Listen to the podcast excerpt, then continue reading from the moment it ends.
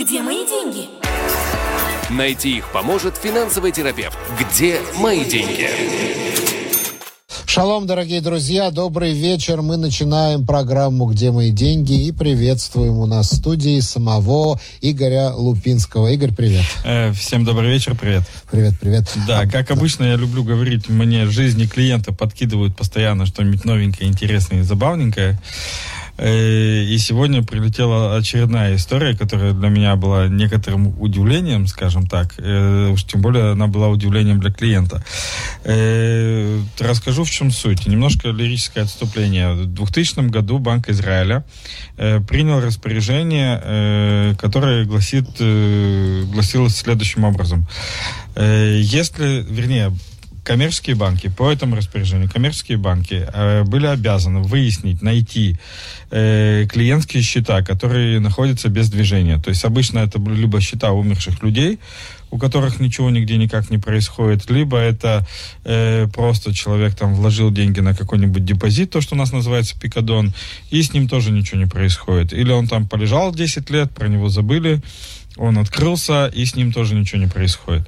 И вот в 2000 году вышло распоряжение, которое говорит следующее. Подобные счета нужно найти, и если эти счета обнаружены, в обязательном порядке надо связаться с владельцами этих счетов.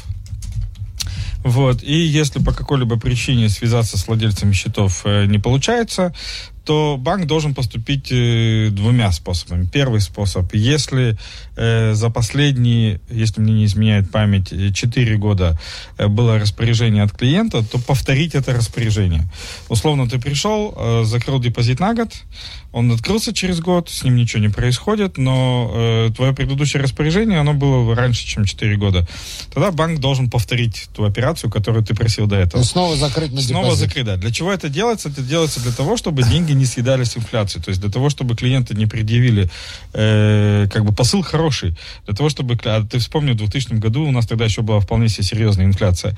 Вот. Для того, чтобы клиенты не предъявили претензии, что вот наши деньги потеряны и так далее, банк предлагает там максимально солидное инвестирование, чтобы хоть как-то с этой инфляцией бороться. Вот. Итак, если было распоряжение, то собственно говоря, это распоряжение должны повторить. Если такого распоряжения не было, или оно было когда-то очень давно, вот, то банк обязан проинвестировать эти деньги, либо купив государственные облигации, либо проинвестировав это точно так же в банковский, в шекелевый депозит. Вот, для того, чтобы эти деньги сохранять, пока не появится, собственно говоря, их владелец. Повторюсь, это распоряжение касается депозитов без движения, так называется пикдонот лю лётнуа, и счетов, на которых нет никаких движений. Хешбонот лю лётнуа. Вот. Все вроде красиво, замечательно, так, полезно, отлично, классно, суперски. Несколько моментов. Во-первых, момент, что значит найти клиента. То есть, как долго банк должен добиваться обратной реакции от клиента. Типа, послали смс-ку, нам не ответили, все. Или мы послали смс-ку, нам не ответили, надо позвонить, надо написать письмо. То есть, непонятно, как долго банк должен предъявлять делать какие-то активные действия для того, чтобы этого владельца обдорожить. Во-вторых, не очень понятно, как именно они... То есть, я вот сегодня проверял, это свежая история, она мне прилетела сегодня утром. Я сегодня проверял, я пока нигде не нашел, как именно они определяют, что счет без движения. Что за история? Пишет мне сегодня клиентка моя, студентка давняя, что у нее со счета, то есть банк, взял остаток на счету. То есть у нее просто на счету лежала энная сумма денег. В плюсе, да. Вот, банк взял эти деньги и проинвестировал. То есть купил облигации, государственные облигации. Вот. А у нее этот счет не просто не спящий, он вполне себе рабочий. Туда постоянно поступают деньги. С этого счета снимается ипотека, и этот счет, на котором происходит постоянная определенная деятельность. И ей проплачивать ипотеку Она выясняет, что у нее на счету нет денег, потому что все деньги проинвестированы. Так. Вот. Она, естественно, в ужасе приходит в банк с тем, что вы понаделали, верните мне деньги обратно.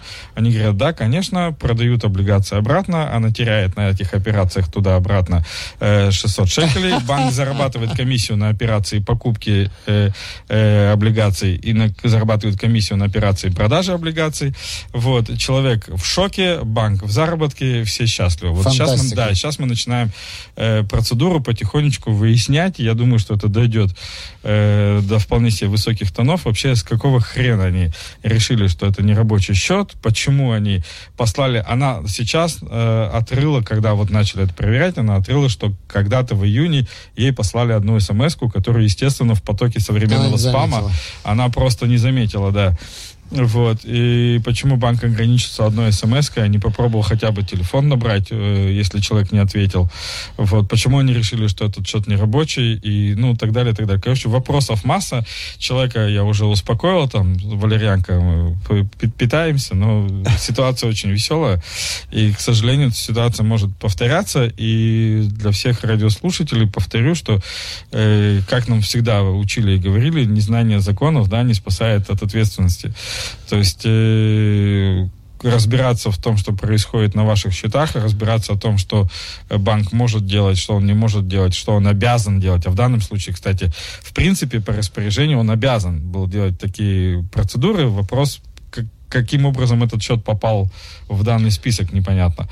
Слушай, вот. Ну, хорошенькое дело. Так банк может без твоего ведома проводить там какие-то операции на твоем счету, брать с тебя комиссионные, и ты еще потом будешь в убытке из-за того, что... Но, опять-таки, если мы говорим про спящие счета, человек, который непонятно в каком астрале находится, улетел на Луну, умер там или еще не знаю что, это как бы адекватная история. То есть, ну да, чтобы деньги не лежали мертвым грузом, а были в обороте. Да, мы сегодня просто этой ситуации из серии, как я недавно перечитывал, кстати, цитаты великого человека Черномырдина, вот, да. Хотелось как лучше, получилось как всегда. Да. То есть Банк Израиля... не было, и вот опять. Да, никогда не было, и вот опять. Где мои деньги? В описании подкаста вы можете найти больше информации о нашей школе и задать свои вопросы по указанному номеру WhatsApp мессенджера. Банк Израиля, когда выпускает определенные директивы, они, в принципе, адекватны. Они преследуют определенные цели, они, в принципе, более-менее адекватны и так далее. Вот когда это приходит в конкретное исполнение, там начинаются сюрпризы. Вот это вот один из сюрпризов, и мы сейчас как раз-таки, я буквально перед тем, как зайти в студию, дал ей список вопросов, которые она должна начать своему банку задавать, и мне будет интересно те ответы, которые мы получим, и как эта история будет развиваться. А как в суд, в суд? Идти. Ну, до суда еще далеко. Во-первых, суд — это дорого. Мы говорим сейчас условно про 600 шекелей и там условно еще там шекелей 50 комиссий. То есть 650 шекелей, которые лично я намереваюсь вернуть этому человеку обратно. Вот. Получится, не получится, посмотрим. Окей. Так, дорогие друзья, вы что-то пока ничего нам не пишете, и мне это очень не нравится. Вот только мы получили от нашего слушателя Михаила комплимент. Он пишет: спасибо вам, как же интересно вы все делаете. Я принимаю это насчет всего нашего радио. Да, вот он пишет: а если я из Петербурга, я тоже могу писать. Вы тоже можете писать, Михаил. У нас полная демократия. Особенно. У нас нет никакой дискриминации. Пожалуйста, все могут нам писать на WhatsApp Messenger 050-891-1064 и могут даже позвонить 04-770-1064. Но если вы из Петербурга, то вы, чтобы позвонить, должны набрать плюс 972, да, потом 4, 770, 1064. Ну, я так понимаю. Вот. И я очень люблю, когда новости идут в паре. Да, парные новости. Вот мы только что говорили про это. А вот сегодня была опубликована новость, что по отчетам Банка Израиля в 2021 году израильские коммерческие банки собрали комиссионных на 330 миллионов шекелей, чем в 2020 году. Больше, чем в 2020. На 330 миллионов шекелей они увеличили сумму, которую они с нас дерут за комиссионные, так называемые, за услуги, которые в других странах предоставляются бесплатно. Это не совсем так. Я с тобой в данном случае не соглашусь с интерпретацией. То есть цифры, понятно, 2020 годы X, 2021 год Y. в 2020 году условно там 10 миллионов, нет, да? Нет, вот сейчас за 2021 год 5 миллиардов 810 миллионов. 5 а миллиардов тогда 800, да. 5 миллиардов, на 330 было 5 меньше, грубо было 5,5 миллиардов. 5,5 миллиардов, да. То есть, ты же знаешь, я очень люблю статистику и подходы к ней, и смотреть на нее. Это абсолютно адекватно, что в 2021 году было больше собрано комиссионных денег, чем в 2020, потому что в 2021 году было гораздо более активное финансовое движение на счетах. 2020 год — это год пандемии. Да, это год пандемии, когда деятельность была относительно замороженных, у некоторых вообще ничего никак нигде не происходило. В 2021 году еще пандемия продолжалась, на самом деле. Уже не в таких объемах. Уже совсем не в таких... То есть, давай так, в 2020 году 8 месяцев из 12 экономика практически не работала. А поскольку экономика не работала, соответственно, и банковские счета особо не работали. А не работали банковские счета, было собрано меньше комиссий. Это первый момент. Второй момент.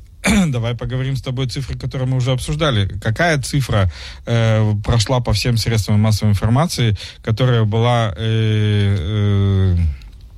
скажем так, самой большой, не то что по сравнению с 2020 годом, а за последние несколько лет?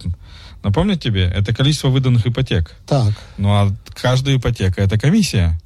Окей, то есть чем больше было выдано ипотек, например, соответственно, тем больше было взято комиссий за выдачу самой ипотеки. Соответственно, мы получаем гораздо больший сбор комиссионных. То есть здесь нет подоплеки того, что банки вдруг стали брать больше денег. Реально 2021 год был гораздо более активен с точки зрения банковского оборота. Поэтому они собрали здесь больше комиссионных денег. Но то, что банки не упускают взять комиссию ни на одной операции, это то, что я говорю на своих курсах и на финтенсиве постоянно, что про банки беспокоиться не надо. Банк зарабатывает на каждой банковской операции. Даже если вы у себя в строчке видите 0, за это кто-то другой платит. Поэтому тут все нормально. Окей. Но вот еще одна интересная вещь. Значит, по данным этого отчета, себестоимость ведения банковского счета одного клиента, имеется в виду текущий счет, включая пользование карточкой, уменьшилась. И знаешь, сколько она составляет? 10 шекелей 80 огород. Это сколько в месяц? Это сколько банку в месяц обходится обслуживание одного клиентского текущего счета? 10 шекелей 80 огород. Да. Страшно даже представить себе такие цифры. А себестоимость снизилась, потому что уменьшилось количество возврата чеков банковских, этих уродкева обязательств, по причине, что нет покрытия на счету. Вот снизилось на 17%. Это значит, что у нас это спасибо кредитному рейтингу, кстати. Да. Это реально спасибо кредитному рейтингу. Люди стали более осознанно относиться к тому, что происходит. Люди поняли, пока только на 17%, но все равно. 17% это очень много. Да, люди поняли, что каждое их действие и каждое их решение может иметь за собой последствия, причем очень долгие последствия. И сегодня гораздо более внимательно относятся к оплате именно чеков, к оплате постоянных распоряжений уродкев и так далее. То есть здесь действительно есть абсолютно реальная подоплека, почему так происходит. Плюс наверняка это написано, а может и нет, я данную конкретную статью не видел, но банки как можно больше переезжают в дигитал, банки сокращают количество сотрудников в отделениях, поэтому, да, себестоимость ведения счета клиента, она уменьшается.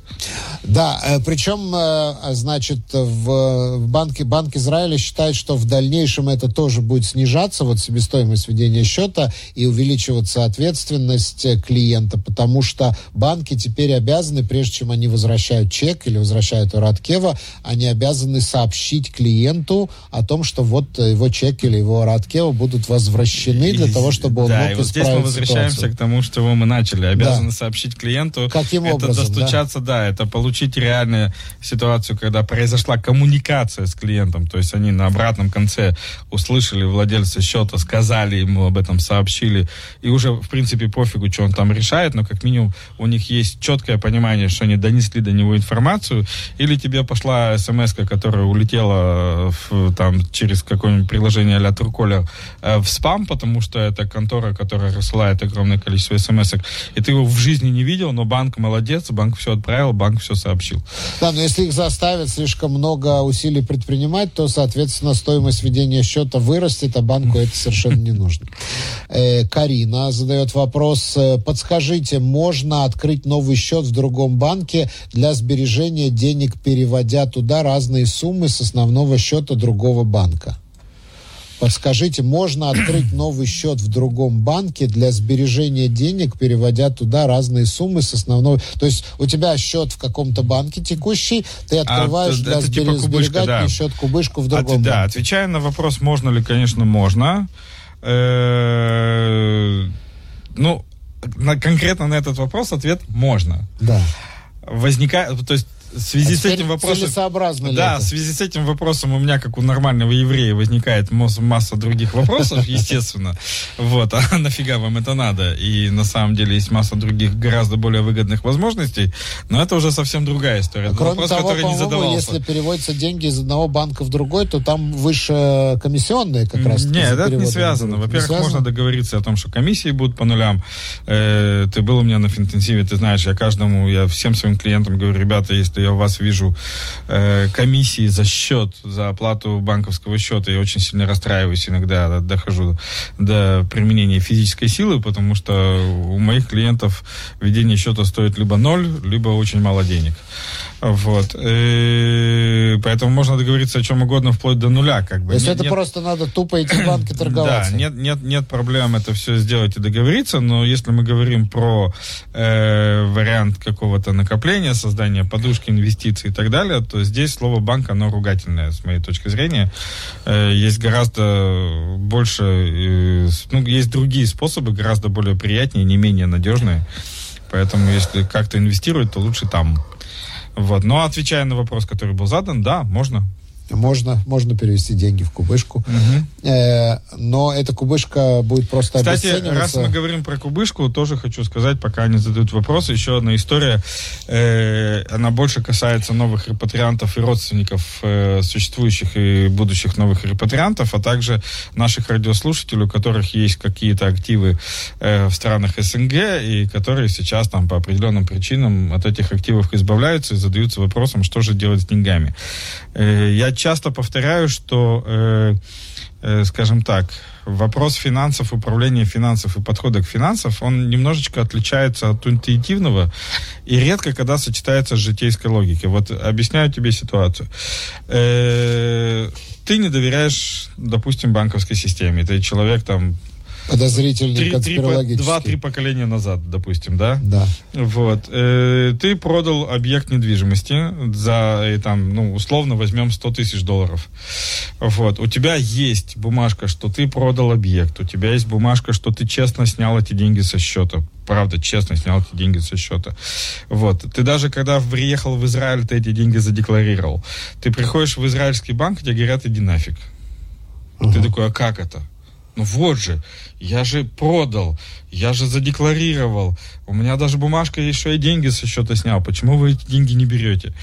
Я уже с февраля месяца объясняю как попка, что, когда мы сериалы смотрим, да, там про взяточников, там есть деньги, на которых специальными чернилами написано «взятка». Да. Окей. А на деньгах, которые люди приезжают в Израиль, не написано «это деньги от продажи квартиры».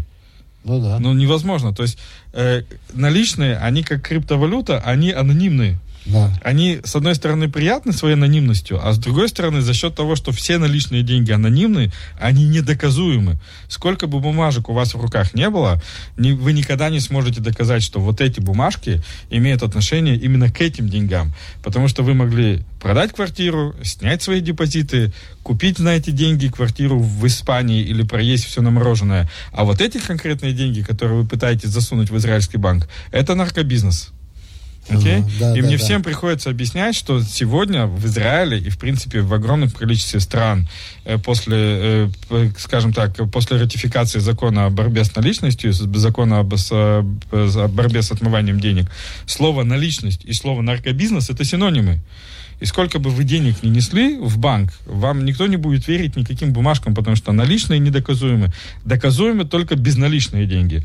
Продал квартиру, есть транзакция от покупателя, есть транзакция ко мне в банк, они отслеживаются, на них есть документация, это понятно. Доказать происхождение наличных денег невозможно в принципе. Невозможно.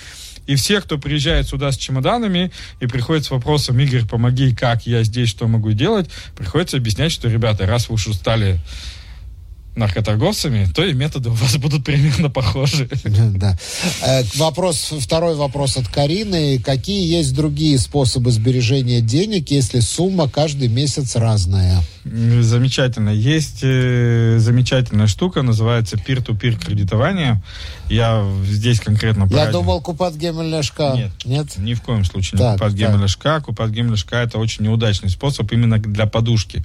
Ага. Это хороший способ для инвестирования на длительные сроки, но фондовый рынок, как я говорю постоянно, мы не рассчитываем на фондовый рынок на сроки меньше, чем 6-10 лет. А подушка — это что-то, что у меня должно быть в доступе достаточно быстро, ну, скажем так, в худшем случае все в районе месяца, а то желательно и быстрее.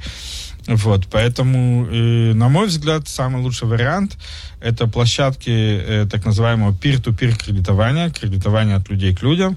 Вот, у нас в стране есть 3 штуки. Blender, вот, Blender, Taria и B2B Israel. Вот, я ни в коем случае сейчас не рекламирую никакую из них. Зайдите просто в интернет, посмотрите, что, где, как. Могу только сказать, что наша школа, где мои деньги, очень успешно сотрудничает именно с B2B Israel. Чтобы туда попасть, мы тоже не раздаем это всем. Я даю это только студентам, которые прошли финтенсив. У наших клиентов там уже управляется порядка 4 миллионов шекелей. Все счастливы и довольны. Это шикарнейший инструмент на короткие сроки.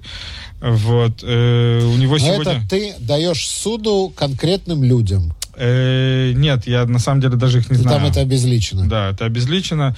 Причем я не даю суду, я даю порядка 1000 суд.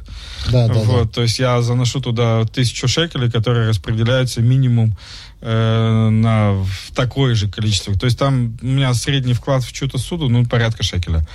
Вот. А с кредита там берутся и на 200 тысяч, на миллион. Очень приятно, когда есть кредит на миллион, где твой шекель работает. Угу. Вот. Доходность там сегодня, спасибо Банку Израиля, с поднятой ставкой. Я писал уже в Фейсбуке, да, когда ты берешь кредиты, большая ставка — это плохо. Когда даешь, это вот прям праздник. Поэтому доходность там сегодня 7-8% годовых. И это гораздо лучше, чем любой депозит в любом банке. Да. Инна задает вопрос. Вопрос не для себя, но интересно. Проясните. Израиль вроде не присоединился к санкциям. При этом рассказывают, что это уголовная ответственность для бухгалтеров обслуживать российские бизнесы. И люди-израильтяне, имея там бизнес, не могут перевести сюда свои деньги, даже из банка не под санкциями. Я вот не слышал, чтобы это была уголовная ответственность для бухгалтеров, которые обслуживают российские бизнесы. Я обожаю городские сказки. По-моему, тоже это легенда. Я прошу прощения, Инна, это не к вам точно моя реакция. Это моя реакция просто на текстовку, но это в сборник сказок. Во-первых, никакой нахрен уголовной ответственности ни за что нет. Вот, бухгалтера замечательно могут работать с кем угодно, как угодно и так далее. Это первый момент. Второй момент. Нет никакой проблемы завести сюда деньги от своих бизнесов за рубежом. Вот. Особенно если это израильтяне, которые живут в Израиле. Поэтому все вот это вот очень страшная сказка, рассказанная на ночь, на самом деле все... То есть если нормально. Ты гражданин Израиля, живешь в Израиле, у тебя в Израиле текущий счет, у тебя счет в России, где... Никаких проблем вообще нет. Ты с этого счета можешь сам себе переводить? Да, нет, я могу еще раз, мы говорили на этой теме, я повторю еще раз. Израильские банки обязаны принимать деньги из России, но очень не хотят этого делать. Понимаешь разницу, да? Да. Не могу и не хочу. То есть они не хотят это делать, мы заставляем их это делать. Кто-то сопротивляется больше, кто-то сопротивляется меньше, но все работает. Да. Ренат, напишите название этих фирм. Но я имею в виду так, это B2B, да, Blender и третья какая? B2B Israel. B2B Israel, Taria и Blender. Taria, Blender и B2B Israel. Да. Я думаю, что если вы наберете в Гугле, даже по слуху, вы более-менее быстро на них выйдете. Так, Катерина задает вопрос. Игорь, очень нужен воркшоп по B2B. Видишь, как эта тема зацепила? Очень нужен воркшоп по B2B, разобраться в заполнении кучи бумаг, не понимая, что от тебя там хотят, та еще задачка. Надо, чтобы за ручку провели. Окей.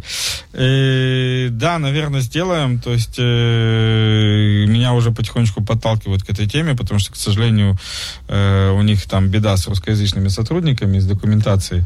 Вот. И, возможно, да, для своих студентов, Екатерина, это наш студент, это очень приятно. Для своих студентов мы подготовим прям гайд, как идти, что делать, что заполнять, на что отвечать. Вот. И бонусом раздадим.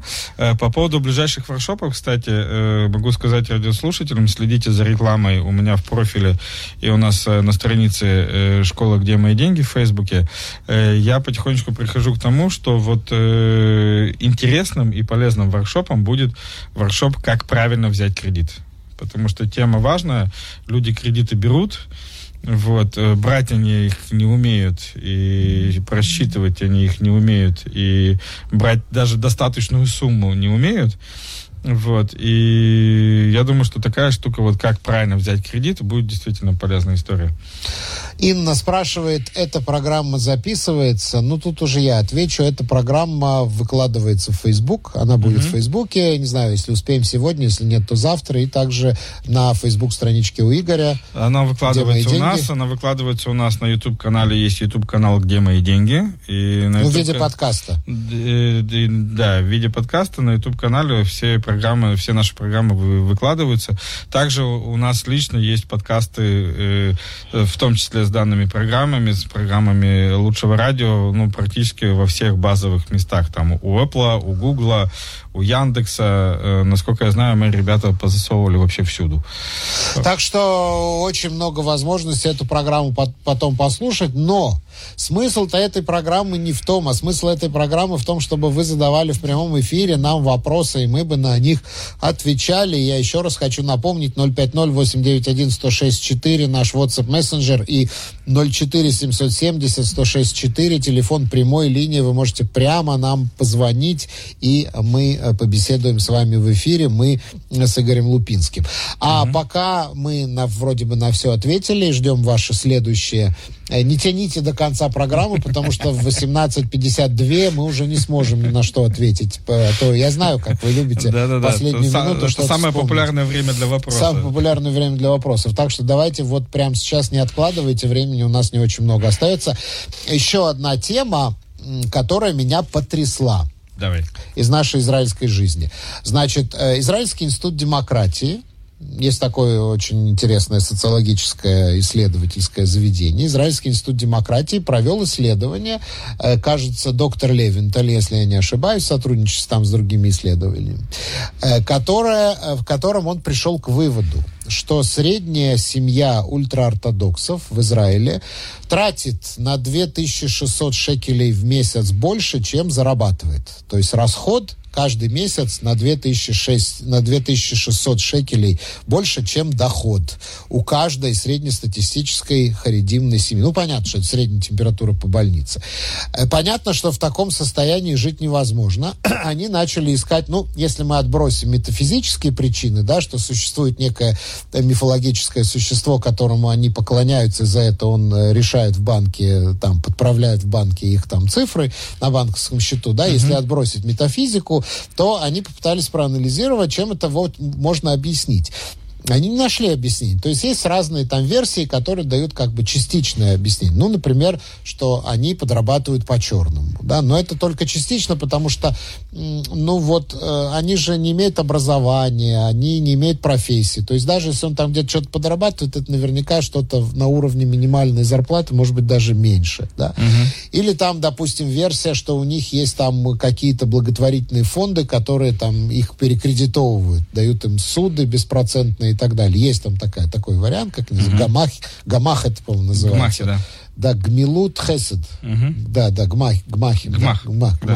Да.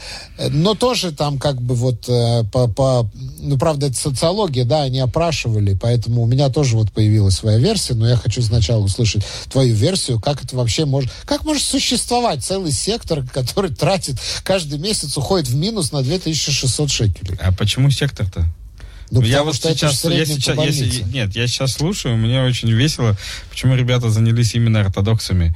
На самом деле, если мы берем, не голую статистику, это считают всегда вот в разных зонах, да, вот сейчас вот ортодоксам прилетело, вот, но в принципе психологи еще со времен Канемана с 90-х годов утверждают, и я с ними абсолютно согласен, и опять-таки это озвучиваю у себя на финтенсиве, что стандартная семья, неважно где, абсолютно, так сегодня устроен рынок и так сегодня устроен маркетинг, что стандартная семья тратит на 20% больше, чем зарабатывает. Где мои деньги? В описании подкаста вы можете найти больше информации о нашей школе и задать свои вопросы по указанному номеру WhatsApp мессенджера. Вот средний показатель, он именно такой. Это происходит потому, что на сегодняшний день практически полностью отсутствует контроль. Вот, на сегодняшний день мы загружены маркетинговым прессом настолько сильно, что из нас достаточно активно выжимают деньги на покупки того, что нам не надо. Да как же мы еще не обанкротились в таком случае? Система кредитования, плюс народ банкротится. Народ банкротится со страшной силой. Пойди посмотри статистику банкротств, в принципе. Вот. А что такое банкротство? Это когда, в принципе, кредиторы... То есть это больше риск, на самом деле, производителей и продавцов. Вот, когда должники добирают до определенной суммы, когда финансовая система говорит уже, все, я тебе больше не дам. Окей? То есть, а также все вот эти зиллиарды, которые лежат на депозитах. А это небольшое количество людей, вот, которые как бы из этой статистики, на эту статистику особо не влияют. Вот. И мы же берем средние показатели, а средний показатель это берем двух человек, которые зарабатывают минималку по 5300. Суммарный бюджет у них в лучшем случае 10-11 тысяч шекелей. У них еще есть ребенок. Стандартный бюджет семьи порядка 15-17. Вот арифметика. И все, они живут до бесконечности в минус, набирают кредиты, пока им система кредиты выдает, потом система перестает им эти кредиты выдавать, они идут банкротиться. Проходит 3-4 года, наша песня хороша, начинай сначала. И это не единственные случаи. Если мы говорим конкретно про ортодоксальную среду, мне не очень хочется сейчас туда влезать, потому что я саму среду не очень знаю.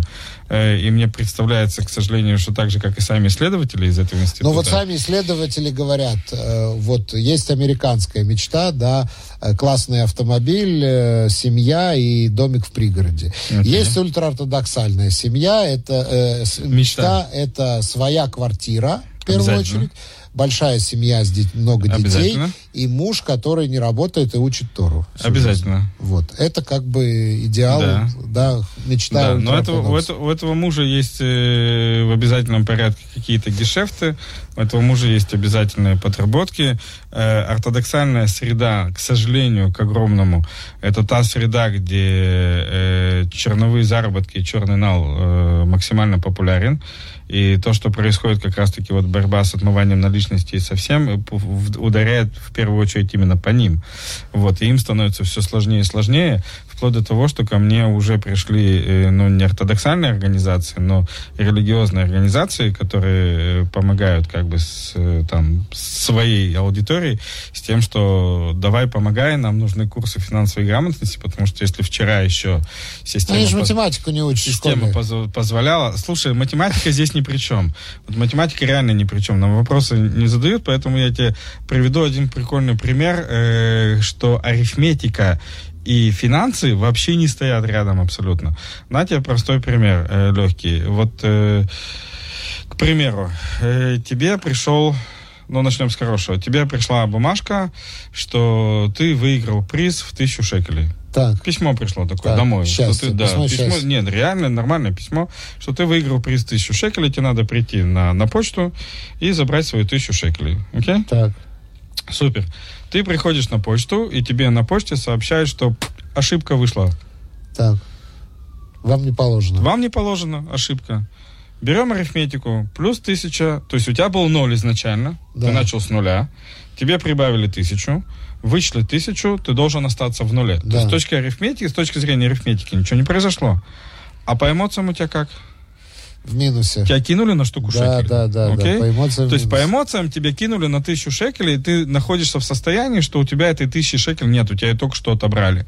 Окей? И морально, если там у тебя еще есть какие-то фиговины, ты начнешь себя ужиматься, или пойдешь там, не знаю, выпьешь с горя, вопрос, как ты справляешься со стрессом. Окей? Давай обратную ситуацию возьмем. Еще более прикольную. Это, кстати, с точки зрения управления финансами еще так себе ситуация. Есть более прикольная ситуация. Тебе прислали штраф на штуку. Тебе пришло письмо, написано так-то, так-то, вы там стояли там-то, там-то, заплатите 1000 шекелей штрафа. Идите на почту. Ты приходишь на почту, тебе говорят, упс, ошибочка, не надо платить. Да. Вы никому ничего не должны. Да, с точки зрения арифметики у тебя был 0, минус 1000, плюс 1000, ты остался в нуле. С точки зрения психологии... Ты в плюсе. У тебя лишняя штука шекелей, причем ее секунду назад не было. Окей?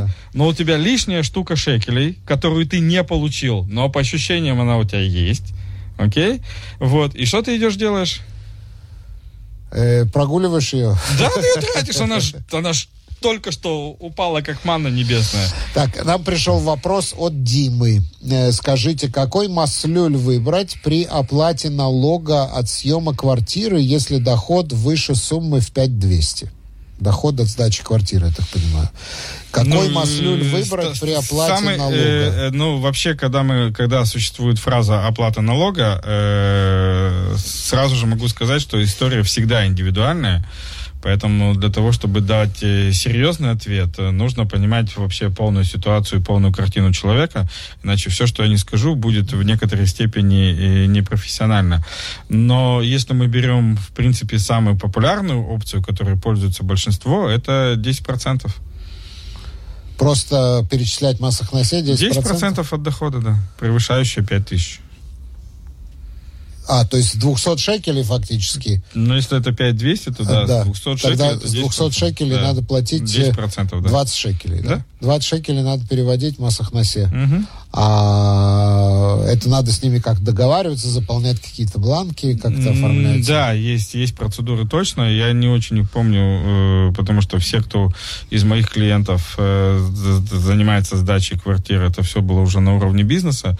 Вот. И там как бы понятная система. Но, насколько мне известно, да, существует система просто самостоятельной уплаты налога и все. Либо, если вы не хотите с этим всем заморачиваться, сделайте вашим жильцам цену на 200 шекелей. Это бедюк, то, что я хотел сказать. Сделайте скидку вашим жильцам, им будет приятно, и вам не надо будет заморачиваться. Но это сейчас была шутка. Я за то, чтобы зарабатывать. Налоги – это хорошая и абсолютно не страшная штука.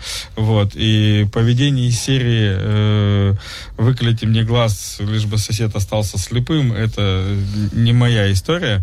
Поэтому я предпочитаю, чтобы мои клиенты зарабатывали как можно больше денег и платили при этом необходимые налоги. Не как можно больше налогов, а платили ровно столько, сколько необходимо, и ровно столько, сколько позволяет все эти налоговые льготы, которые можно получить.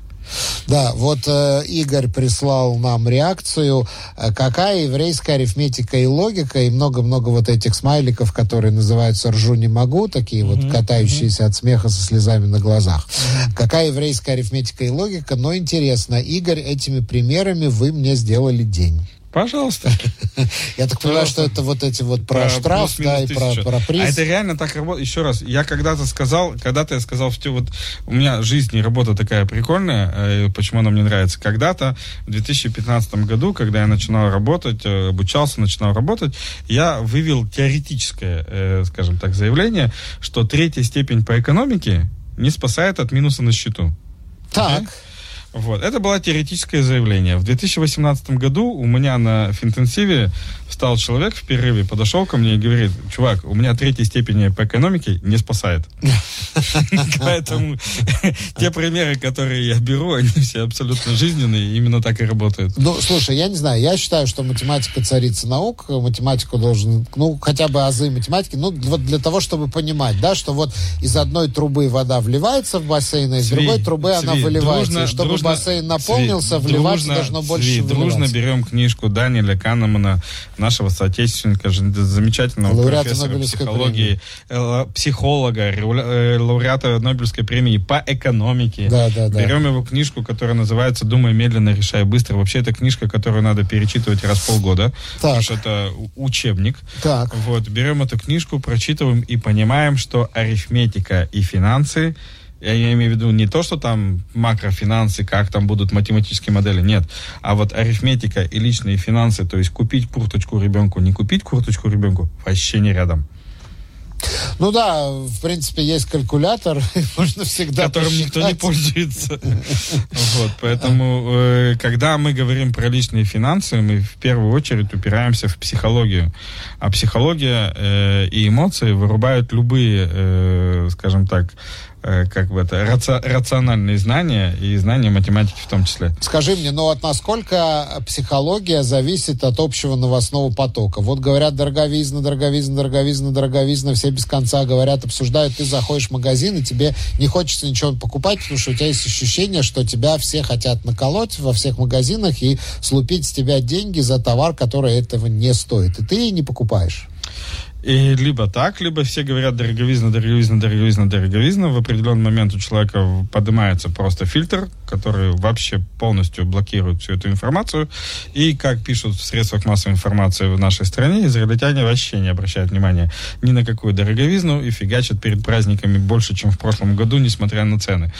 Вот, потому что, опять-таки, то есть, если была математика, человек сел бы посчитал, так, у меня есть бюджет, я в прошлом году потратил на Рош Ашану, я не знаю, 5 тысяч шекелей, окей, сегодня это стоит 7 тысяч шекелей, а я зарабатываю 6, поэтому это у меня никак не вмещается, и мне надо что-то идти менять. Нет, он просто тупо идет, покупает на 7, потому что кредитка позволяет, а должно быть не хуже, чем в прошлом году, а лучше, а потом будем разбираться с проблемами.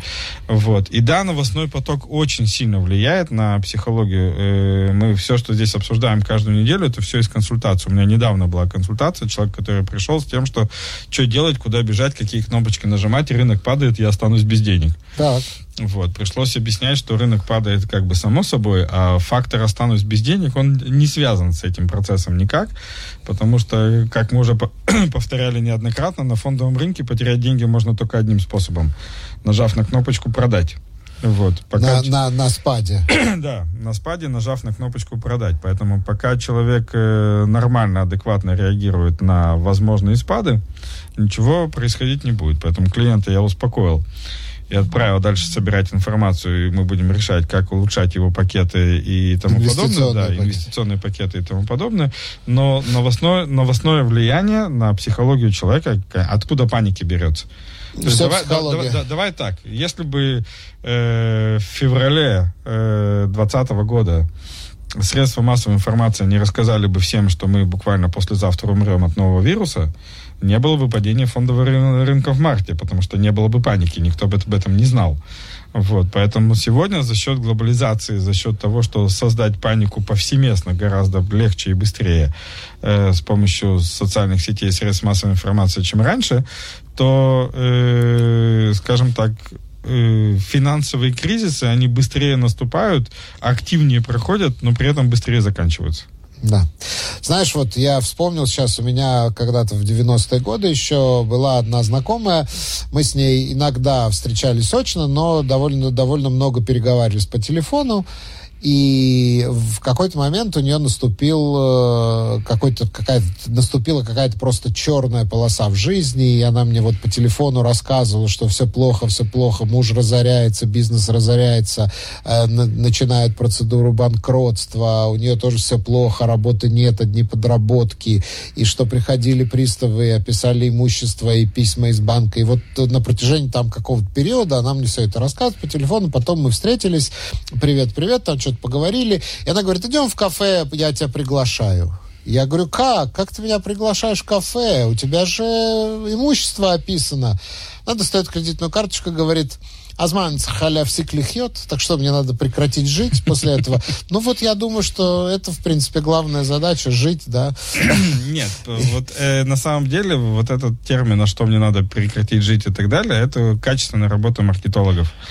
Я сейчас немножечко пошучу, но пошучу очень скептично и очень жестко. Потому что у нас буквально несколько минут. Да, когда маркетологи навязывают нам вот эту фишку «жить надо сегодняшним днем», и когда человек реально воспринимает, что жить надо сегодняшним днем в том плане, что мне похрена на завтра, я не буду смотреть, я не буду инвестировать, я не буду откладывать. Я живу сегодня, жить надо сегодняшним днем. То на том же финтенсиве я постоянно говорю: ребята, выпейте яду вечером. Ну, потому что завтра вам будет хреновее, потому что вы все свои ресурсы потратили сегодня. Завтра наступит, и у вас не будет уже ресурсов, а вы будете продолжать в той же самой истории жить сегодняшним днем. Поэтому если я хочу слить маркетологам все свои ресурсы сегодня, ну, вечерком яд. Иначе завтра будет хреновее, и каждое следующее завтра будет все хреновее и хреновее. Да. Сейчас еще нас обвинят, что мы призываем к суициду. Нет, мы призываем только к финансовой ответственности. Именно так, да. Все, Игорь, на этом все. Наше время подошло к концу, мы прощаемся с тобой на неделю. Да. До следующего вторника. Дорогие друзья, спасибо тем, кто нам писал. Зря вы не позвонили, было бы интересно с вами поболтать в эфире. Где мои деньги? Найти их поможет финансовый терапевт. Где мои деньги?